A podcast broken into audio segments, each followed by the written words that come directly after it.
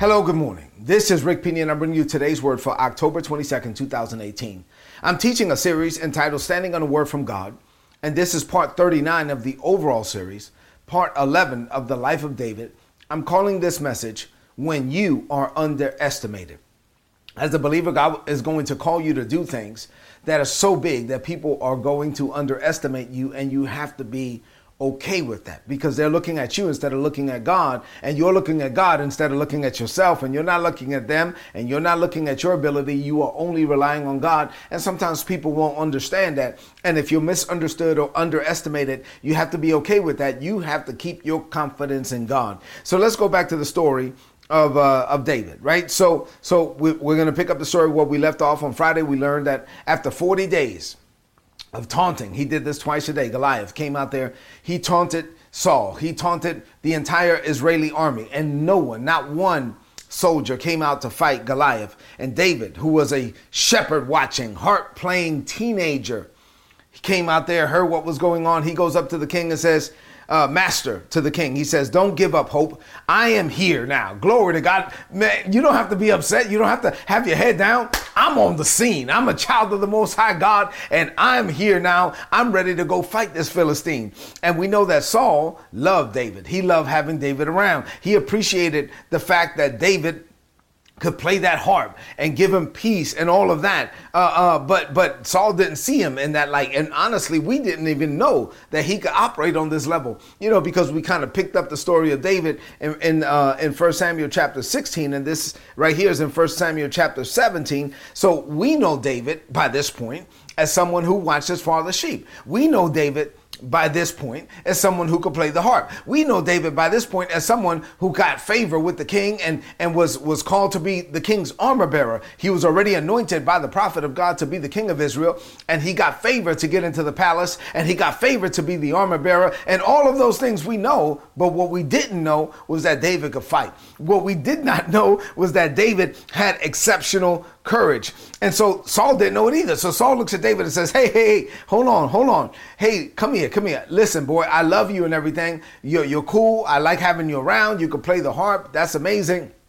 But he says this to David, you can't go fight this Philistine. He looks at him and says, you can't do this. You can't. Man, you better not tell me what I can't do. He says, you can't go fight this Philistine. You're too young. You're too inexperienced. And listen, Goliath has been fighting all his life. He's been in this business, this fighting business, before you were born. This is what the king says to David, right? And David was undeterred. And you got to remember that this is the king speaking. This is not just anybody. This wasn't his brothers hating on him. This was the king of Israel that was saying this to David, and David was undeterred. The king of Israel was basically looking at David and saying, hey, David, come here for a minute. Listen, I love you, son, but Goliath is too big and you're too small.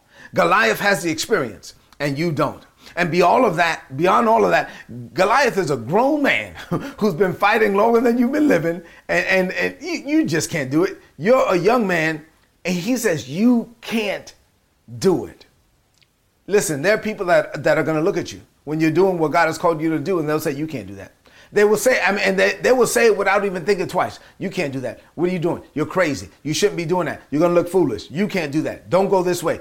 Listen, you need to lower your expectations. All these things they'll tell you, but you ca- you cannot be moved by them. You must be undeterred. People will tell you what you can't do, but you cannot be fazed. David was unfazed. This is what David said. Listen, he was not disrespectful in any way. David said, listen, I understand you don't know this, but I've been a shepherd boy. You know that, tending my father's sheep. But when I was out there tending my father's sheep, one time a lion came and tried to mess with the sheep, and the lion tried to kill my sheep, and I fought the lion, and I fought him with my bare hands, and I killed the lion. Guess what? Another time a bear came, and a bear tried to eat my sheep, and I fought the bear, and I fought the bear with my bare hands, and I killed the bear. I killed the lion, and I killed the bear with my bare hands, and guess what? The same God who delivered me from the teeth of the lion, the same God who delivered me from the claws of the bear is going to deliver me from this uncircumcised Philistine. Glory to God. God. He was like, you don't understand what I've been through, Mister King. I know you, I look like a young boy, but you don't know what I've been through. I look like a young boy, but you don't know what I've already experienced with God. The same God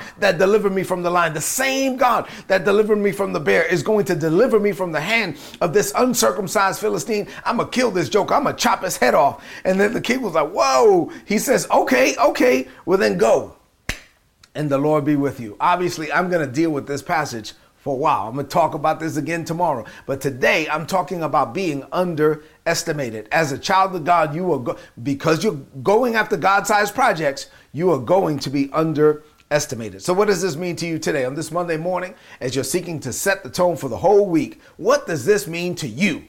Today, I have five things to share with you. I want you to open up your heart now to receive what God is saying. Listen, you could be driving your car. You could be in a slug car right now here in Northern Virginia. You could be on a train. Uh, you could be drinking your cup of coffee in your kitchen. I don't know where you are, but you better get ready to open up your heart to hear what God is saying and get excited uh, for, for about what God wants to do in your life this week. You ready? Five things. Here we go. Number one, when you walk with God, really walk with God by faith, you will be underestimated. Because God routinely calls you to do things that you cannot do on your own. It's it's it's the it's the life of faith. He's going to call you to do things that you can't do. So yes, you're going to be underestimated. Because when people uh, uh, make their est- estimation of you, what they're doing is that they are calculating their estimations based on their assessment of your abilities, right? So they're looking at you, uh, your education, your experience, your background, who you know, uh, how long you've been doing this stuff, and they'll make their calculations based on that. They will make their assessment of you based on you. But God factored you out when he factored himself in. Glory to God. So God took all your weaknesses and, and what you can and can't do, and he was like, okay, I'm calculating. That, that, none of that matters. God factored all of that out when he factored himself in. When God factored himself in, that means that now you can do all things because God can do all things. And so, so if God, God will call you to do things that, that you can't do, but he can do, right? So, so he's calling you to do things uh, uh, that only he can do because he's the one that, that lives in you and he's the one that wants to do it. Now, people won't understand that. And so when, when people look at you, they're not going to be calculating God. They're not going to be making their assessments based on God. They're going to be making their assessments based, based on you. And so when they look at you, and they're looking at your power, your ability, your strength, your education, your money, your bank account, you know, how you're rolling, all of that, they'll say what you can and can't do. But see, when, when you look, you're looking at God and God's money and God's power and God's ability and God's strength, and there's nothing he can't do. And so he, when he's calling you to do something, you are making your decision based on him. And if people don't understand that and they underestimate you, you have to be okay with that. You just can't be moved. Number two, when you launch out in faith to do what God is calling you to do, that you are clearly incapable of doing. I'm telling you, God will call you to do something that you are clearly incapable of doing. He will set, he will tell you to start a business you don't have money for. He'll tell you to pay off a building that you obviously don't have the money for. I mean, he will call you to do something. He will say, apply for this job, even though the resume clearly says that you need this degree and you don't have it. I, it it's okay. God will send you to do something that you are clearly incapable of doing. And you have to be okay with that because you're going based on God's supernatural grace. And when you do that, you will be misunderstood and you will be underestimated, but don't get us upset about it. Matter of fact, you got to understand, like, look at it from their perspective. Don't get upset. The underestimation is actually warranted, right? Because think about it. You can't do it. Without God, you can't do it. So people are looking at you. Yes. Matter of fact, that's what makes the testimony so great. You're right. I can't do it. You're right. I could never do it. You're right. All of those things are right. But guess what? Me, I can't do it, but with God, by myself, I can't. But Philippians four and thirteen tells me with God, I can do all things. So guess what? I'm still going to do it. Even though you tell me I can't, I'm still going to do it. Even though you don't think I could, I'm still going to do it because it's God, the one who lives in me. He's the one giving me the words. He's the one performing the work. So God is going to do it through me. And when God does it through me, God is going to get all the glory because now you know that I'm doing something that I could never do on my own. Therefore, you know it's not me. Therefore, you have to give God the glory, right? So that's how we're supposed to live. Number three, many things are impossible with man, but all things are possible with God. That's Matthew nineteen and twenty-six. All things are possible with God. There's nothing God can't do. And if God is on you and in you and with you and for you, and he's calling you to do something, then you go do it regardless of what people say or what they think. They might think you're crazy. They're going to talk bad about you. That's okay. You got to be okay with that. You cannot be moved by what people think. You cannot be moved by what people say. You can only be moved by what God is calling you to do. Say amen to that. Number four, I only have five things, so let me hit you with four and five. When you operate in the grace of God, you will routinely do things that are beyond the realm of what is expected of you, right? I, routinely, this is going to be the norm for you. You will outperform. You, you, you will. It will be unexpected, and you do this on a regular basis. You will operate beyond your expected performance because God is the one flowing through you. You will have wisdom that exceeds your education because God is the one giving you divine revelation. You will have insight that exceeds your experience because God is the one who's leading you from within, telling you what to do and telling you how to do it. So you will have courage that exceeds your physical ability like David did because your confidence will be rooted and grounded in God's love, and perfected love casts out all fear. So fear will not be a factor for you. You will not be afraid of anyone or anything because God is on you. Glory to God. You have nothing to fear. So don't be surprised. Don't be surprised when people are surprised by what you do. Listen, people are going to be surprised by what you do. They have to be. You know why? Because it's the Father living in you. He's the one giving you the words. He's the one performing the work. So when God is actually living through you and God is doing st- things, you can't be surprised that they're going to be surprised. They got to be surprised because you're doing stuff that you can't do. You know why? Because it's the Father living in you. And at that moment, you have an opportunity to take, when the spotlight is on you, holy moly, how did you get that done? The spotlight is on you. Lord have mercy. How did you get that done? The spotlight is on you. You deflect that glory right back to God. You let him know it wasn't me, it was God. God is on me and in me and with me and for me. God is calling me to do things that I could never do on my own. God gives me insight, wisdom, revelation, knowledge, and understanding. God flows through me. I'm telling you, you get the glory to God. Number five, and finally, people will be quick to tell you what you can't do because they don't know what you've already been through. They, the king said, listen, David, you can't do this thing. You can't fight this giant. Come on, man. I love you and everything. You're cool. You can play the harp. That's all right. But you can't fight. Come here, little boy. You can't fight this giant. And he was like, listen, I, I hear what you're saying, but you don't know what I've been through. I killed a lion. I killed a bear with my bare hands. People see me today and they see your story, but they don't know your glory. They don't know what you already I mean, I'm sorry, they know your glory, but they don't know your story. They don't know what you've already been through. They will underestimate you because they don't know the processing that you have already endured to get to the point where you are today. They don't know what you've been through. You got to get to the point where you look, look like David and be like, uh-uh, uh-uh. Uh-uh, this ain't gonna happen. I've been through too much. I've seen through too much. God, God has put me through too much already. I've seen the hand of God. I'm, no, hey, wait a minute. The same God that saw me through this, the same God that saw me through that is going to see me through this thing right here. I've been through too much. I've experienced God. I've already seen. You can't tell me that God can't do it. I've already, I've already experienced it. Listen, there's, you can't tell me. You can't convince me that God can't heal. I've seen God heal too many times. God has healed people in my own family. God has healed my own children. You know what I'm saying? No, you, you can't tell me God can't heal. You can't tell me that God is not provided. He he uh, he's already provided for me way too many times. So David was like, hold on.